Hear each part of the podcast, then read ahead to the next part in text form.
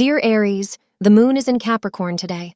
Your legal case, which has been going on for a very long time, will finally be resolved in your favor.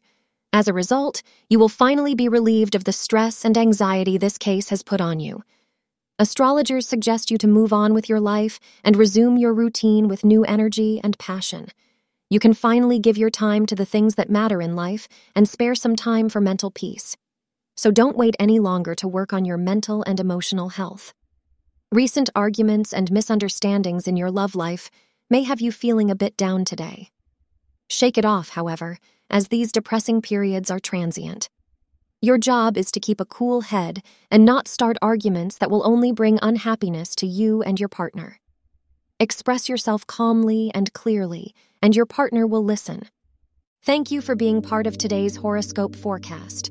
Your feedback is important for us to improve and provide better insights. If you found our show helpful, please consider rating it. For an uninterrupted, ad free experience, simply click the link in the description. Your support helps us to continue creating valuable content. Thank you for being here and see you tomorrow.